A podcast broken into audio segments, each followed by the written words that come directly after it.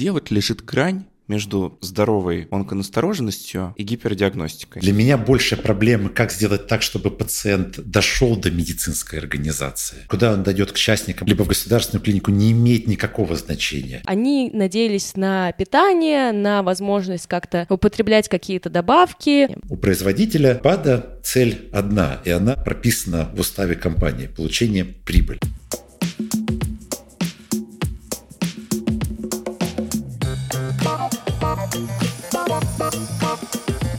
thank you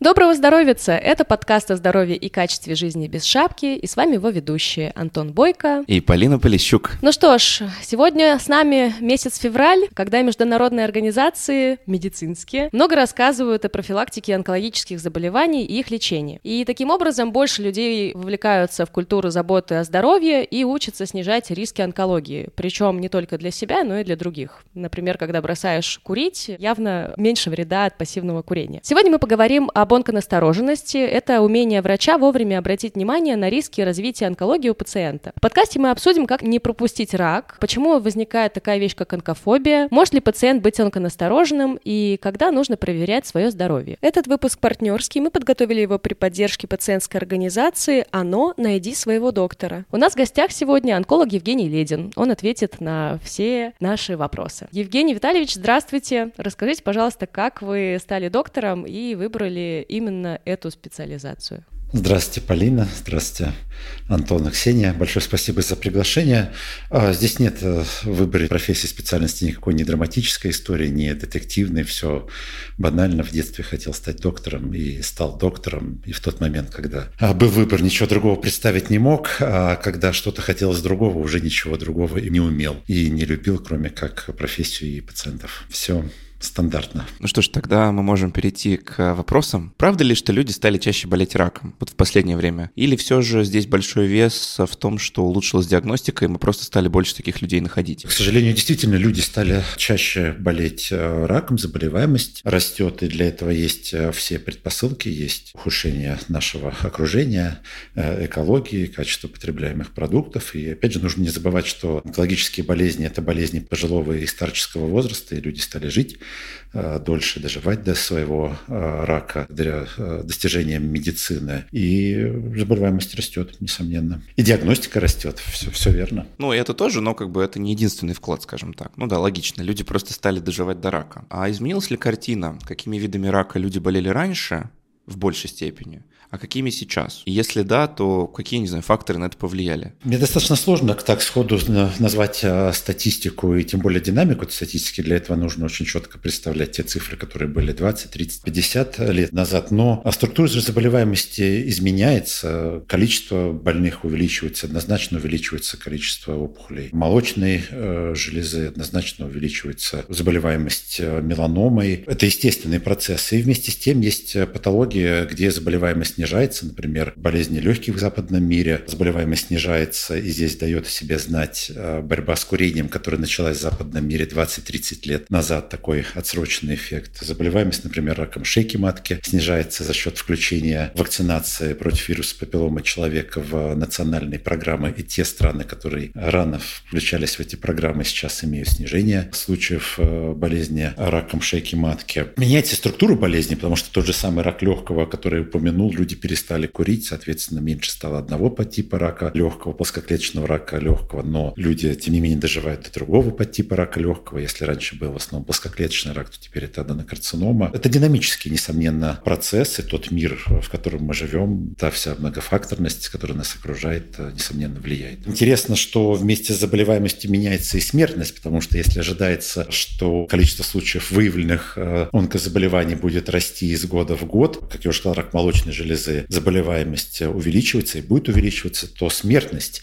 э, от этих э, патологий, от э, меланома, от рака молочной железы снижается и ожидаемо будет снижаться. От некоторых патологий за счет, в первую очередь, диагностики ранней, выявляемости болезни, за счет успехов лечения. Но есть патологии, где вместе с увеличением заболеваемости будет расти и смертность, там, где находить болезни сложно, там, где лечить болезни сложно. Это в первую очередь опухоли поджелудочной железы, печени, это живой динамический процесс, здесь нет только черного, только белого, все приходит, уходит, меняет друг друга да. То есть правильно ли я понимаю, что мы не можем говорить о том, что мы избавимся когда-нибудь от онкологических заболеваний полностью, но есть вероятность того, и так и происходит, что одни онкологические заболевания отходят на задний план, их становится меньше, а другие ввиду разных факторов, в том числе там продолжительность жизни, привычки и так далее, они встречаются чаще. Правильно ли я понимаю? Скорее всего, а, так оно и будет. И здесь можно провести историческую параллель с а, антибактериальной терапией. И, кстати, еще 70 лет назад, в середине прошлого века, антибактериальная терапия называлась химиотерапией. Этот термин был присущ именно антибактериальной терапии. А удалось ли человечеству справиться с инфекционными заболеваниями? Нет, не удалось, и инфекционные заболевания до сих пор являются тяжелыми, значимыми и являются в некоторых местах вечом человечества. Но удалось ли вырваться вперед? Да, конечно, потому что за счет антибактериальной терапии люди вместо того, чтобы в среднем убирать в 40 лет, стали доживать до среднего возраста 60 лет. И онкология сейчас является социально значимым заболеванием. Все силы брошены медицину, не все. Основные акценты делаются именно, как минимум, финансовые на онкологические заболевания. И основные прорывы в медицине сейчас связаны именно с онкологией. И, наверное, рано или поздно, с точки зрения социальной проблемы, человечество общество задвинет э, эти болезни на второй или на третий план, обнаружив для себя новые социальные угрозы. Как это было в свое время с антибактериальной э, терапией. Вот как раз интересно, за последние 20-30 лет в каких видах рака онкология шагнула достаточно сильно вперед? Есть ли вообще такие виды рака, про которые можем сказать, что теперь их можно полностью предотвратить или достаточно легко вылечить? Это чуть-чуть разные плоскости э, вопроса и проблемы. Предотвратить и вылечить, несомненно, а прорывы, революции в лечении онкологических заболеваний есть. И последняя нашумевшая революция – это иммунотерапия, которая при некоторых патологиях кардинально изменила прогнозы пациентов, прогнозы пациентам с раком почки, с меланомой, там, где люди умирали в течение, при развитии метастатической болезни в течение 6 месяцев, пациентов. Сейчас половина пациентов переживает э, пятилетний рубеж, и э, те пациенты, которые переживают пятилетний рубеж, скорее всего, являются излеченными. Я себе такого представить не мог, и никто в э, врачебном сообществе такого не мог себе представить еще 5-7 лет назад. Это было абсолютно недостижимо. Такие шаги, конечно же, есть в лечении онкологических заболеваний. Некоторые подвиды рака легкого, рака молочной железы сейчас достижением фармакотерапии являются излечимыми. А с точки зрения предотвращения, ну, тот же самый пример с раком шейки матки, который я приводил, является очень удачным примером, потому что это заболевание, которое связано с а, вирусной инфекцией, с вирусом папилломы человека, и 95% случаев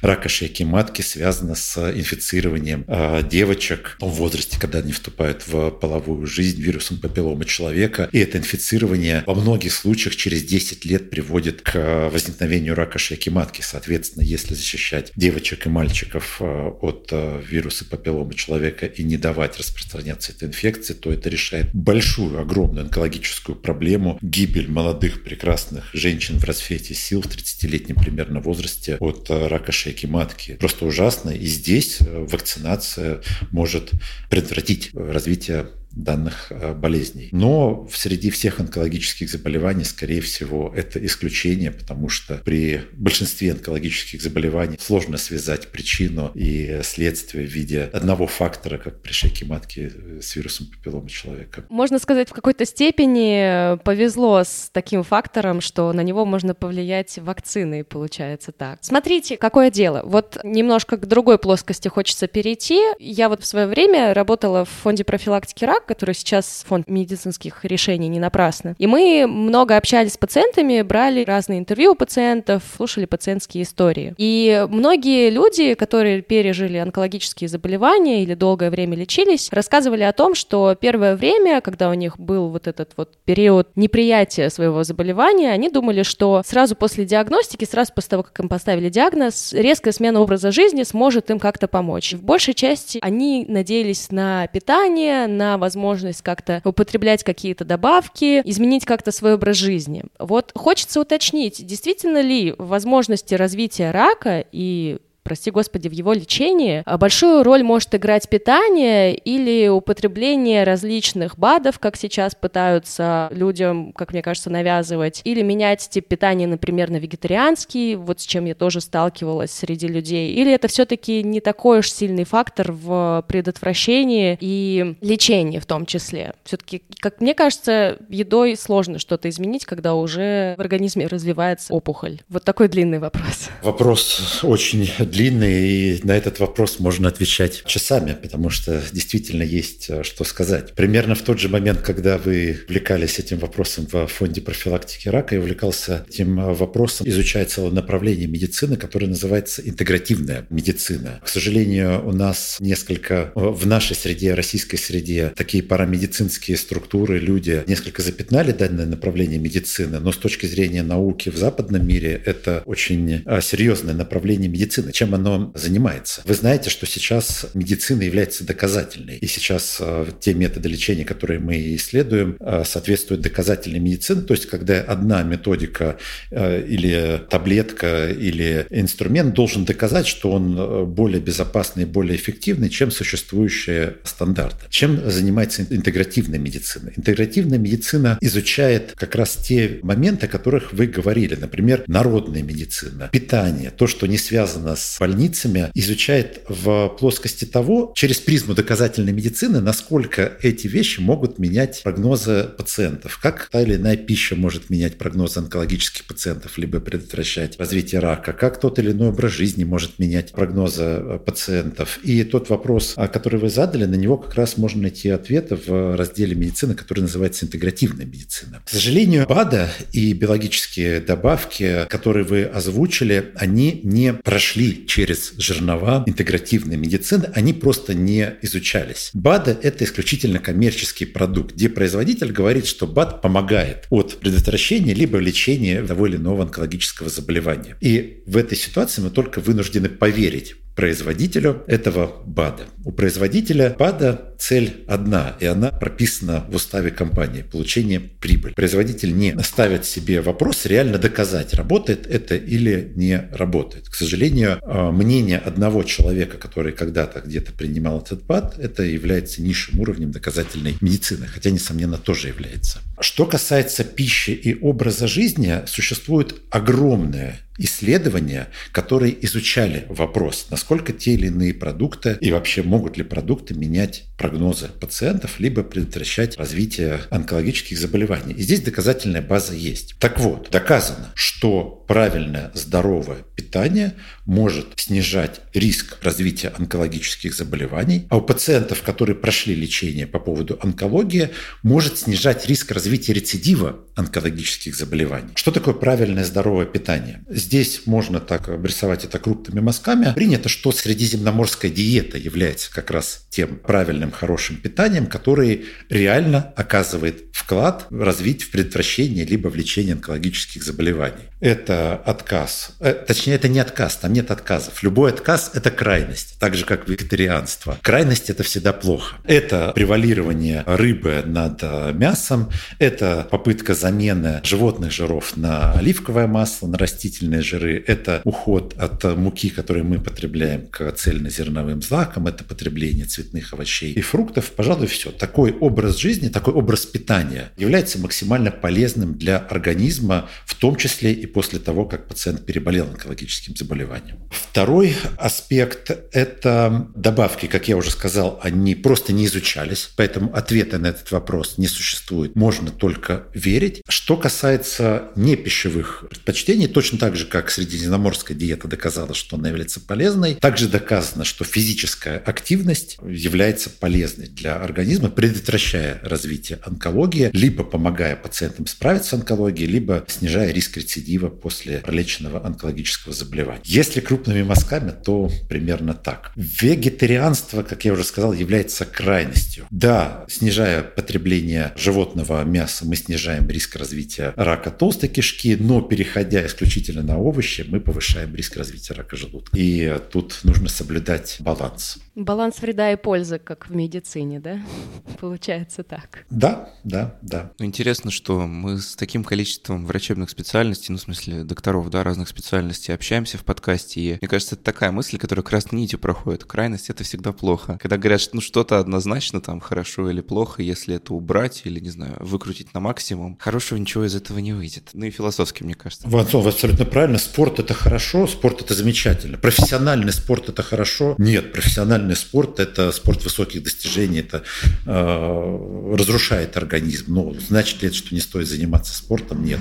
Без спорта еще так же плохо, как и с профессиональным спортом, поэтому нужно найти середину. Это регулярная э, физическая активность, которая дает максимальный эффект. Хочется пробросить мостик как раз к теме онконастороженности. Вы за последние годы наблюдаете рост того, что люди боятся рака. Стали ли они бояться его сильнее, несмотря на то, что, как мы с вами говорили, лечение и диагностика с каждым годом все лучше становится? Я не могу сказать, что люди перестали бояться рака или начали больше бояться рака. Люди как боялись рака, так и продолжают бояться рака. И я не вижу предпосылок, чтобы они боялись больше или наоборот меньше. Рак остается социально значимой а проблемой. Рак при его возникновении во многих случаях является судьбоносным заболеванием для пациента, и рак, в конце концов, является второй причиной смертности среди всех заболеваний, занимая строго и непоколебимое пока второе место после сердечно-сосудистых заболеваний, и я здесь никаких подвижек не вижу. Я вот хочу чуть-чуть уточнить. Просто когда речь идет про сердечно-сосудистые заболевания, ну, у меня, может быть, субъективное ощущение, да, э, как будто нет такого ажиотажа вокруг них. А когда речь идет именно об онкологии, которая вот, собственно, на втором месте, у многих начинается паника буквально. Хочется понять, с чем это связано. То есть, может быть, дело в лечении, например, когда, если у человека сердечно-сосудистые заболевания, да, они вот из разряда хронических, и можно пожизненно принимать какую-то терапию, и ты будешь себя чувствовать в рамках хорошего какого-то самочувствия. А если речь идет об онкологии, то чаще всего предполагается какое-то такое, ну, не то чтобы агрессивное лечение, да, но затяжное, много процедур, и так далее, или, может быть, что-то другое все-таки влияет на этот страх? Вот это может быть такой философский, умозрительный вопрос, но хочется понять вот ваше видение.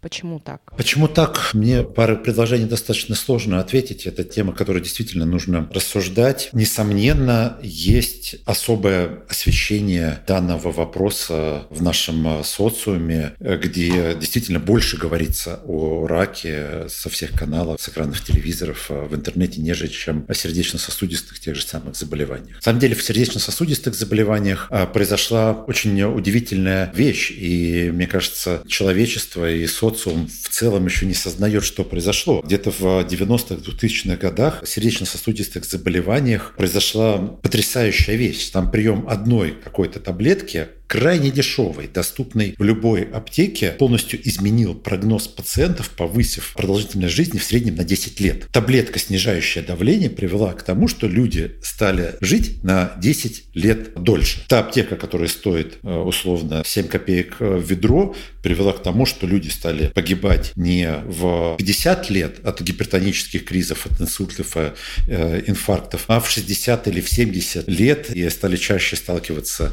с онкологическими хроническими заболеваниями, о которых мы говорили. В свою очередь, производителям тех же самых фармацевтических препаратов, ну что, им разве интересно разговаривать о проблемах, где лечение стоит копейки? Нет, конечно. Им интересно говорить о проблемах, где лечение стоит десятки, сотни тысяч долларов, накручивая, раскручивая этот вопрос. Это какая-то среда, это замкнутый круг. И то, и другое заболевание является значимо жизнеугрожающим. То и другое заболевание приводит к нежелательным явлениям. Значит ли, что сахарный диабет является является для пациента меньшей проблемой, чем онкология. Нет, это такое же хроническое заболевание, которое требует лечения, которое приведет к гибели пациентов, если ничего с этим не делать, так же, как и гипертония, гипертонические кризы, они приводят к гибели пациентов. Наверное, сердечно-сосудистые заболевания мы научились меньшими силами и меньшими затратами лечить чуточку лучше. Онкология, как мы уже сказали, является социальной проблемой. Сейчас многие силы брошены в борьбу с онкологическими заболеваниями. Тут нет однозначного ответа на этот вопрос.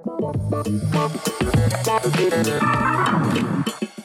Спасибо. Тем не менее, все равно немножко понятнее стало. Хорошо, мы такими широкими мазками обрисовали вот нынешнюю ситуацию вокруг понимания каких-то онкологических вопросов и ответов на них. И хочется поговорить, собственно, о теме всего сегодняшнего выпуска, об онконастороженности и, можно сказать, идущую рядом с ней онкофобию. Вот хочется у вас уточнить, э, все-таки дайте, пожалуйста, определение онконастороженности, что это такое, и только ли это про врачей, может ли пациент быть онконастороженным? Ну, в целом, наверное, онконастороженность такой достаточно размытый э, термин. Пожалуй, онконастороженность – это способность э, увидеть в каждом человеке, обращающемся за медицинской помощью, потенциального онкологического пациента. И, наверное, все-таки этот термин, он присущ больше врачебной среде, именно врачам. Что же касается пациентам, здесь, наверное, более применим антоним слова «настороженность» или «онконастороженность». Здесь больше, наверное, применим термин «безалаберность» или «онкобезалаберность». Онкобеспечность. Или «беспечность», да, может быть, это менее резкое слово. А, хотя я бы, наверное, не применял с пациентами и в той ситуации, в которой мы находимся, менее резкие слова, потому что ситуация драматически а, плохая. Пациент, почему он осторожно более врачебный термин? Потому что пациент не должен видеть в любом симптоме онкологию, иначе это превращается в навязчивую идею и действительно в онкофобию. А любая навязчивая идея и фобия – это скорее проблема уже для психотерапевтов. Мы не должны загонять пациентов нашими мыслями, нашими страхами в угол, делая из них инвалидов, людей, боящихся, подозрительных и страдающих болезнью, потому что онкофобия, несомненно, заболевание. Про пациента это скорее своевременное обращение за медицинской помощью не тогда, когда он дотерпит до того момента, когда его уже под руки или на носилках внесут в клинику. От пациента что нужно, если возникает симптом, обращаться к врачу. И извините меня за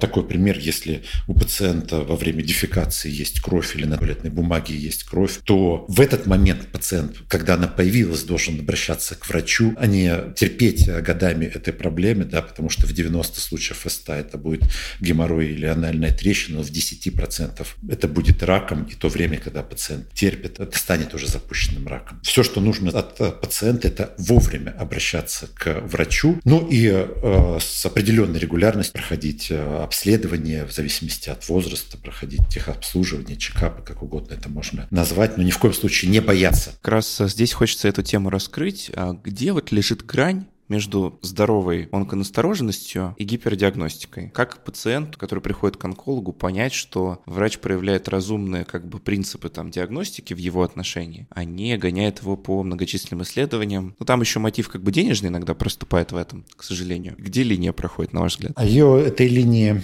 не э, существует, и в данном случае пациенту, кроме как доверять, не остается более ничего. К сожалению, это рынок, это рынок медицинских услуг, э, это деньги, и здесь есть добросовестные игроки, здесь есть недобросовестные игроки. А я, например, выбирая продукты, я не люблю рынок, потому что рынок это... Рынок, я имею в виду в нашем понимании, где приходишь, и много-много прилавков стоят люди, и тебе что-то продают. Я не умею торговаться, я не разбираюсь в качестве продуктов, и меня на рынке очень легко обмануть, поэтому я выбираю сетевые магазины, те магазины, которым э, доверяю. И для себя я не нахожу иного выхода. Есть люди, которые хорошо, которые любят разбираться в качестве продуктов, которые идут на рынок, любят стоять, выбирать у прилавка, которые любят э, торговаться, погружаться в эту проблему. Таких меньшинство. Я все-таки за то, чтобы... Здесь кроме доверия не может быть ничего. Да, это регулируемый, несомненно, рынок, регулируемый государством, регулируемый, наверное, какими-то э, моментами внутренними, репутационными, но пациенту ничего не остается остается, кроме как э, либо доверять, либо погружаться в эту э, проблему.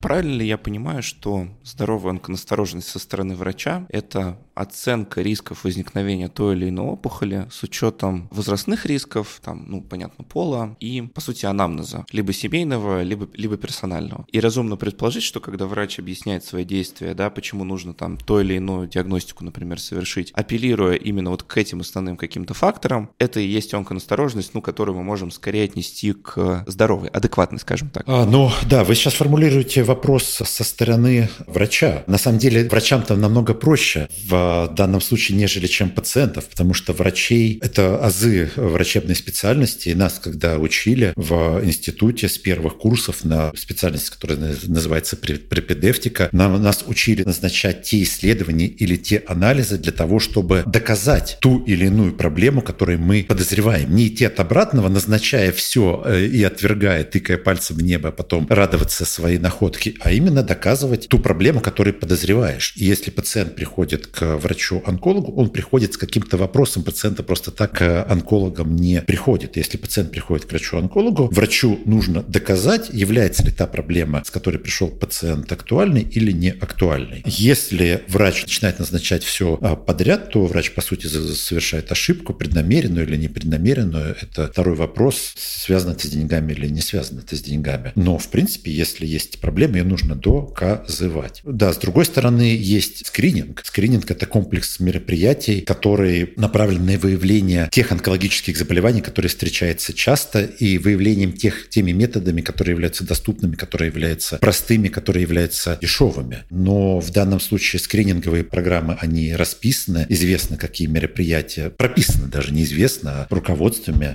методичками, рекомендациями национальными, известно, какие мероприятия, какие мероприятия, какие, в каком объеме их нужно выполнять, с какого возраста, для того, чтобы это оказывало влияние на смертность. Скажем так, это инструкция, которой просто нужно следовать врачу-онкологу, да и не онкологу, врачу-терапевту, семейному врачу. Тут все прописано, тут не нужно изобретать велосипед. Нас слушает довольно много людей, которые являются именно пациентами, либо потенциальными пациентами. Могли бы вы сослаться на инструкции, да, либо, если там это можно сделать в достаточно короткой форме, какие обследования вот по возрастным рискам нашим гражданам рекомендовано проходить? Потому что допускаю, что человек, который послушает наш подкаст и просто пойдет в интернет, скорее всего столкнется с многообразием информации и допускаю, что эта информация будет противоречащей. Куда смотреть, чтобы понять, что нужно сделать, чтобы там разумно обоснованные возрастные риски возникновения рака минимизировать? Через диагностику. Куда э, смотреть, к сожалению, у нас только-только сейчас в России зарождаются и появляются ресурсы, которые направлены на информирование пациентов. Э, в данном случае здесь можно отметить как раз э, фонд «Не напрасно», который начал сейчас огромную информационную работу пациентов. Здесь можно отметить работу группы специалистов Михаила Лоскова, которые сопровождают информационно пациентов, но здесь больше речь идет о лечении пациентов посмотреть, вот я так сходу не скажу, тот пример, тот источник, где это будет прописано для пациентов пациентским языком по пунктам, что нужно сделать. Но здесь есть логика. Логика заключается в следующем. Есть онкологические болезни, которые встречаются часто. К ним относятся рак толстой кишки, к ним относится рак молочной железы, рак легкого, это гинекологические заболевания, ну и в нашей популяции это рак желудка. Соответственно, есть смысл гоняться за теми заболеваниями, которые встречаются часто. Нет смысла гоняться за какими-нибудь быстро растущими редкими опухолями, потому что ну, невозможно каждые три недели или каждые два месяца проходить обследование, иначе это как раз станет той фобией. Нужно исключать те болезни, которые легко найти и которые встречаются часто. Те болезни, которые я озвучил, они встречаются часто, и их легко найти. Рак молочной железы, для того, чтобы не допустить для этого, нужно женщинам, начиная с э, молодого возраста, с 30 лет, посещать мамолога. А грамотный мамолог, он сам предложит те методы, которые не нанесут женщине вреда, но будут достаточно для того, чтобы рано найти опухоли. Рак легкого, и это особенно актуально для курильщиков, это с 50-летнего возраста э, визуализация э, органов грудной клетки. К сожалению, здесь рентген простой или флюорография маммография практически не работает, это доказано. А здесь речь о низкодозной КТ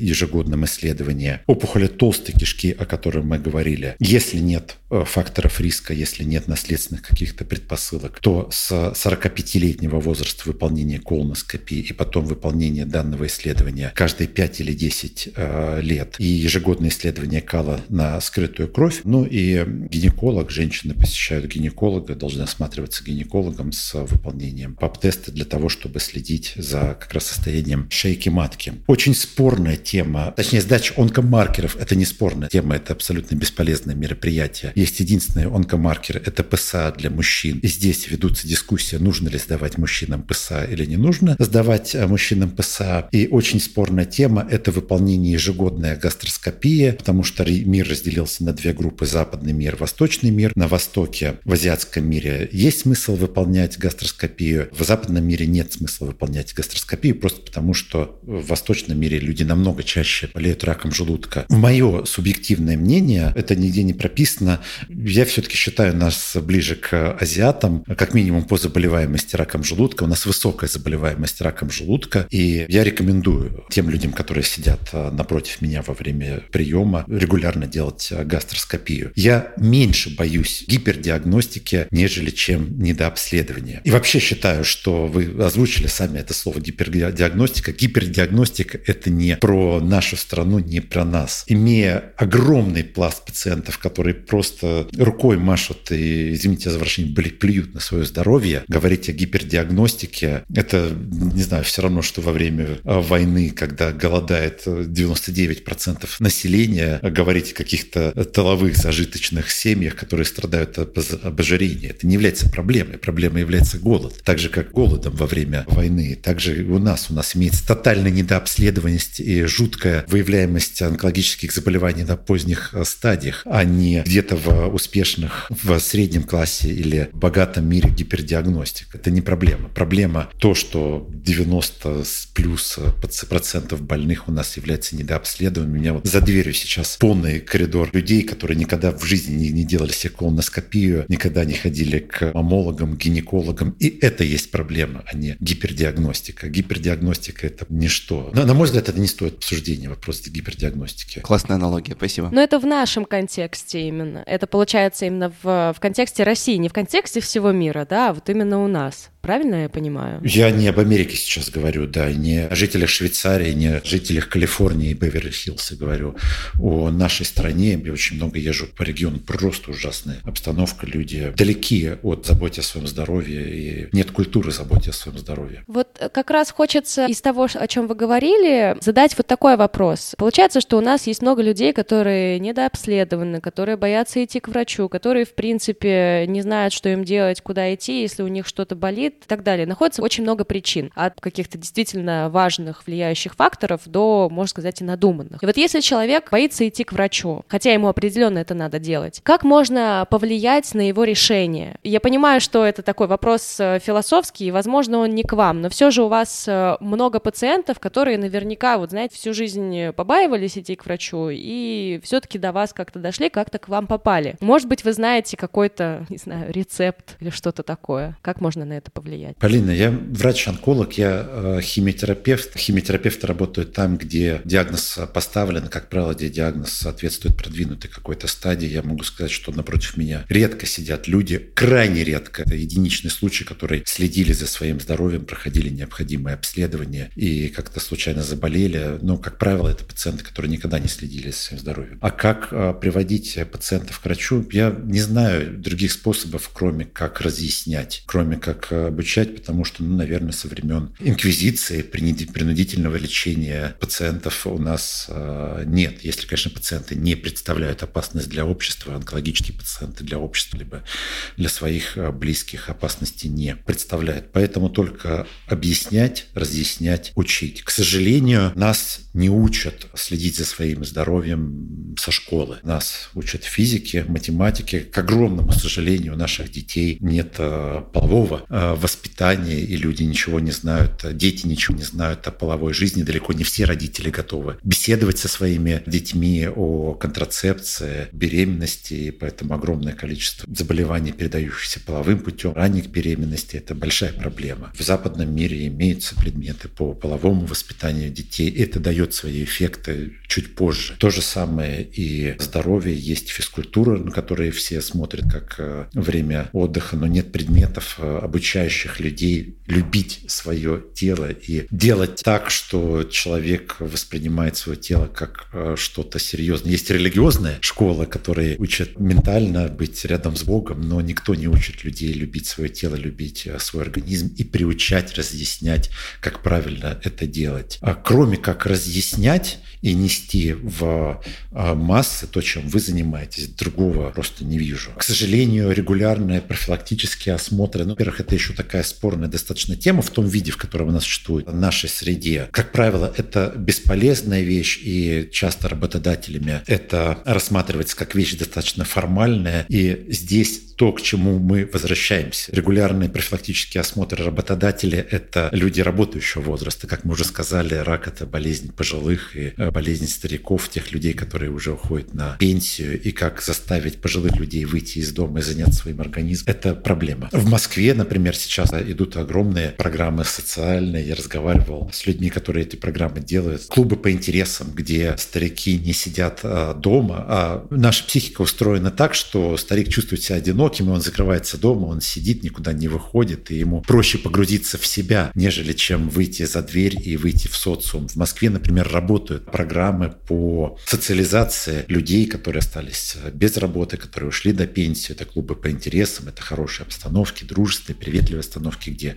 э, люди занимаются тем, чем угодно, проводят турниры по шахматам, по бильярдам, кухарят и находят себя, находят общение. Наверное, это является механизмом э, донесения до э, людей, которые являются в группе риска, информация по заботе о своем механизме. Это исключительно информирование. Другое дело, как это сделать. Я вижу, наверное, вот так. Школы, э, социализация людей стар, старческого пожилого возраста. Ну, информирование – это первый шаг. Далее, если эта задача решена, так, если дальше рассуждать, то должны быть на месте механизмы, которые позволяют, ну скажем, эту заботу разумным образом о себе проявить. Иными словами, это диспансеризация, например, да. Вот можете рассказать о тех механизмах, которые нам, как гражданам, доступны для того, чтобы проявлять заботу о своем здоровье, с одной стороны, в государственной медицине, с другой стороны, в частной. Вопрос как бы разбивается на две вещи. С одной стороны, есть как бы государственный маршрут, которым еще надо понять, как пользоваться. С другой стороны, есть коммерческая медицина, которая предлагает онкочекапы, где как бы вообще не очень понятно, что нужно делать, а что нет из того, что вы говорите, там очень часто присутствует слово онкомаркер, и как будто бы там, да, пользы в этом не так много. Ну, собственно, как вы и сказали. Вот можете про это рассказать? Какие маршруты в государственной и в частной медицине у пациента могут быть, чтобы себе позаботиться? Антон, здесь как раз э, я бы не э, стал делить частников и государственные клиники. Я не, я не вижу в этом проблемы. Для меня большая проблема, как сделать так, чтобы пациент дошел до медицинской организации. Куда он дойдет к частникам, либо в государственную клинику, не имеет никакого значения. Я не представляю себе сейчас государственная клиника, если к ним дойдет пациент с запросом пообследоваться, направит его, и все механизмы существуют. Частники сделают это за деньги, но здесь, опять же, мы проговорили это, здесь важно не ошибиться, кому прийти для того, чтобы просто из тебя не выжимали эти деньги, а пустили по правильной программе. Здесь нужно идти на имя в ту клинику, которой доверяешь. Здесь не существует проблемы. Главное обратиться за медицинской помощью. А кого куда направить и в каком объеме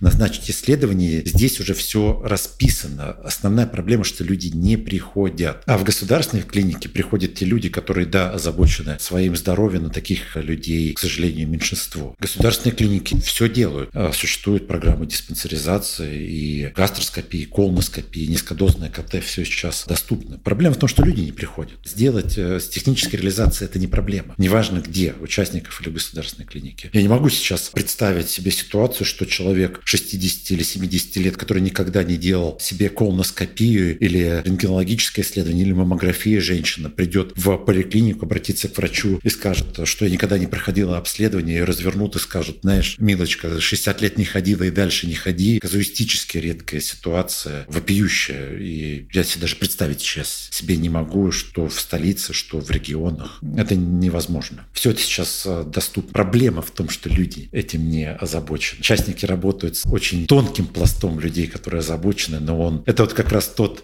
тонкий пласт страдающих ожирением во времена войны. Получается, знаете, у меня складывается такое впечатление, что люди не приходят к онкологам, не приходят обследоваться, не проходят диспансеризацию, потому что у них есть такой, знаете, мешок страхов из прошлого, когда они получали не всегда качественную помощь и, возможно, не знают, что сейчас многое изменилось в плане доступности, в плане общения с пациентами, в плане диагностики и так далее. Я правильно понимаю? Или все-таки э, речь о другом? В том числе, я думаю, что люди просто этим не озабочены из-за отсутствия информации. Часть пациентов, конечно же, боится идти к врачам, боясь, наверное, боли, но сейчас много изменилось, много меняется. Та же самая гастроколоноскопия. Сейчас, да даже уже в государственных клиниках в рамках УМС делается под наркозом, когда человек закрыл глазки, открыл глазки, даже не понимает, что с ним что-то было, а лишь чувствует какое-то легкое наркотическое наркотическое опьянение и эйфорию. Сейчас медицина, она безболезненна. Сейчас зубы лечатся без боли, гастроколоноскопия делается без боли. Все рентгенологические методы, которые связаны с рентгеном, современное оборудование, оно безопасно и оно не облучает. Оно облучает в тех дозах, которые не превышают там дозы, когда человек летит на самолете. Сейчас медицина абсолютно должна быть, и она идет к этому, и делается огромное количество работы со стороны науки и медиков, чтобы медицина была безопасной и безболезненной, и бояться медицины-то не стоит. Но все-таки по личному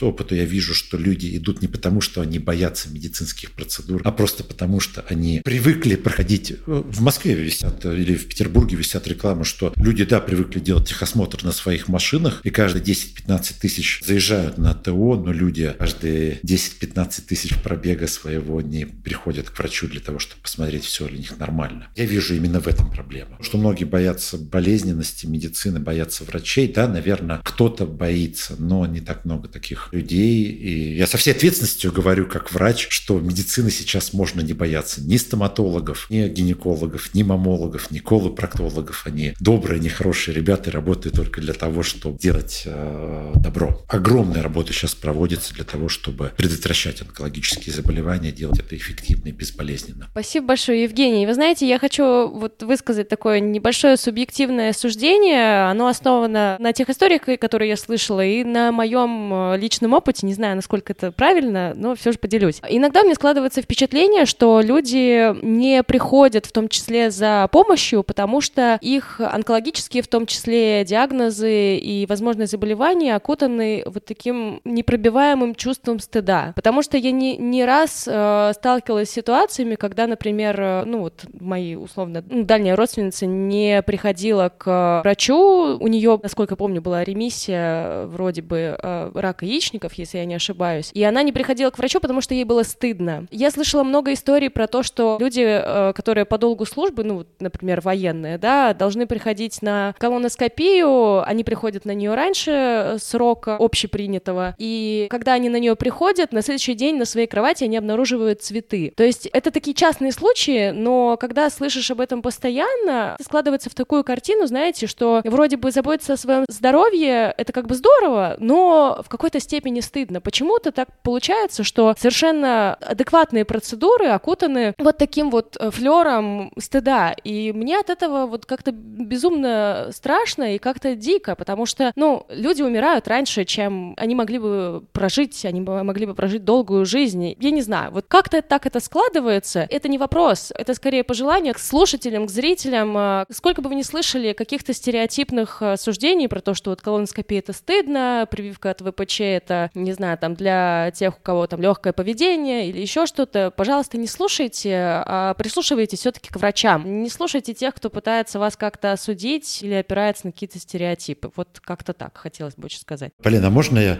а, прокомментирую вашу пламенную речь? Вы абсолютно правильно, но критически к ней относясь, я могу сказать, что а, та ситуация, которая сложилась с вашей родственникой, которая находится в ремиссии и стыдится своей болезни, это недоработка тех врачей, которые работали с вашей родственницей. Я не понимаю, почему она, находясь в ремиссии, чувствует себя так, как а, чувствует. Мы, наоборот, работая с нашими пациентами, рассказываем им, что они ничем не отличаются от а, людей, которые проходят мимо тротуара, идут в метро, а все те особенности, связанные с противоопухолевым лечением, ну, как правило, для женщин это актуально, потеря э, волос, это не больше, чем их э, ощущение. И мы всегда лечим так, чтобы люди не выходили из э, рельсов своей обычной рутинной жизни. И та ситуация, что находясь несколько лет или месяцев, неважно сколько, что она проходила лечение, и до сих пор сама смотрит на свое заболевание как нечто э, странное, это недоработка медицинской системы. Что касается военных, не знаю, я сам выходец из военной системы, никогда не слышал, что военные дарили друг другу цветы по поводу колоноскопии. Это, это на самом деле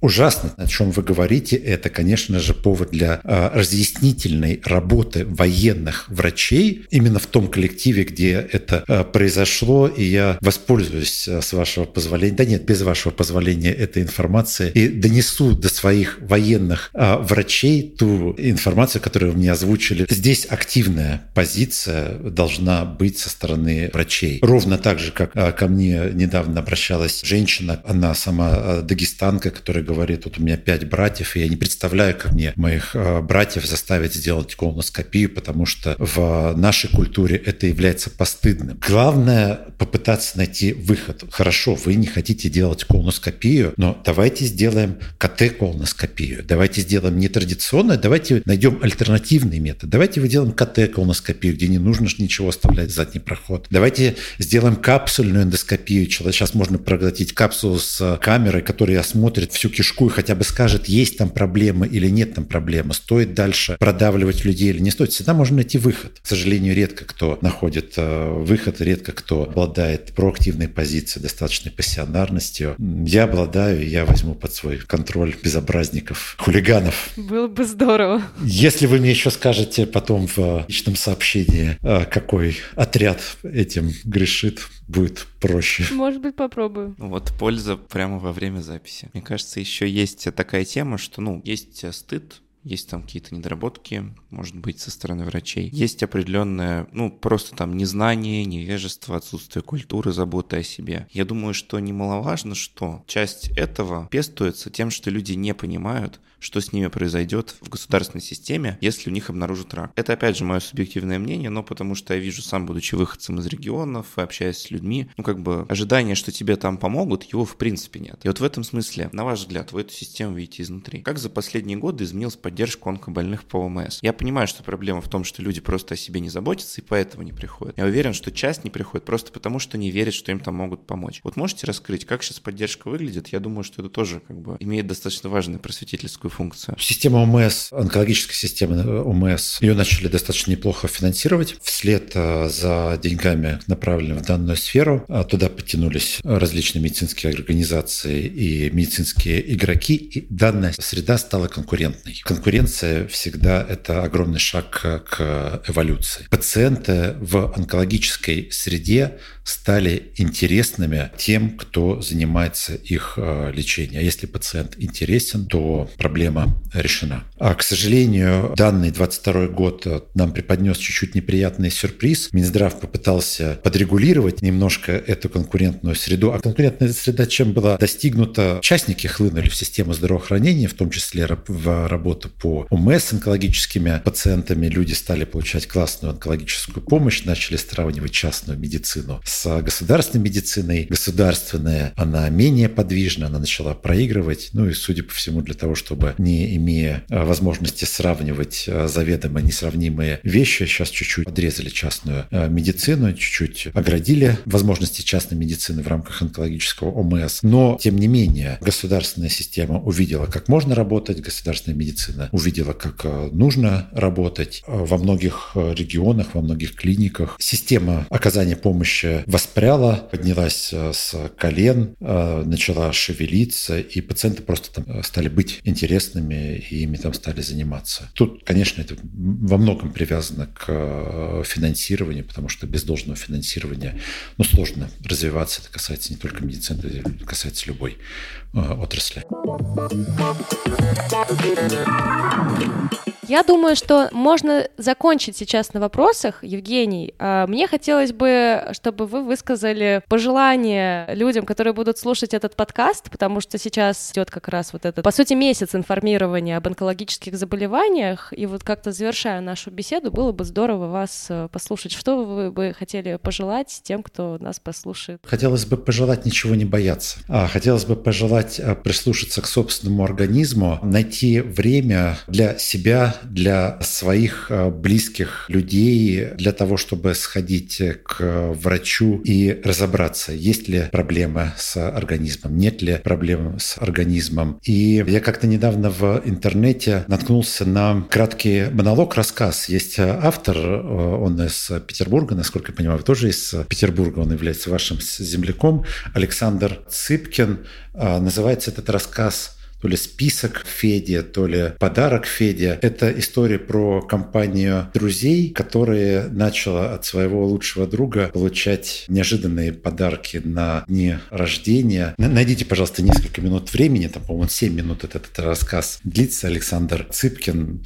Послушайте, потому что я его переслушал три раза. Э, этот рассказ просто взял меня за душу, зацепил за живое. Не бойтесь, займитесь собой, займитесь своими близкими, теми людьми, кто вам дорог, и внесите свой вклад в успешную э, борьбу с онкологическими заболеваниями, если брать какие-то статистические моменты, и займитесь собственными судьбами, собственными жизнями, если уйти от статистику и перейти к персональным, потому что именно от вас, от вашей активности очень многое зависит и желание заниматься проблемами, заниматься собой. Кроме вас никто ничего, и за вас никто ничего не сделает. Спасибо большое за такое заключение, Евгений. Ну что ж, друзья, спасибо, что были с нами сегодня, и мы, как всегда, надеемся, что этот выпуск тоже вам поможет и даст ответы на ваши вопросы. С нами был онколог Евгений Ледин. В описании выпуска мы оставили полезные ссылки. Об оценках, отзывах, пожалуйста, не забывайте. Подписывайтесь на наш подкаст везде, где только можно. Мы есть э, везде и всегда. Слушайте наши старые выпуски, ищите то, что вам необходимо. И пишите идеи для выпусков в комментариях. Слушайте Фуфлоу, подкаст, где мы разбираем бесполезные методы лечения и всякие странные ненужные препараты. Читайте наши медиа о здоровье Купрум и задавайте вопросы нашему боту-справочнику в Телеграме. Продвинем доказательную медицину без доказательного экстремизма вместе. Всем пока.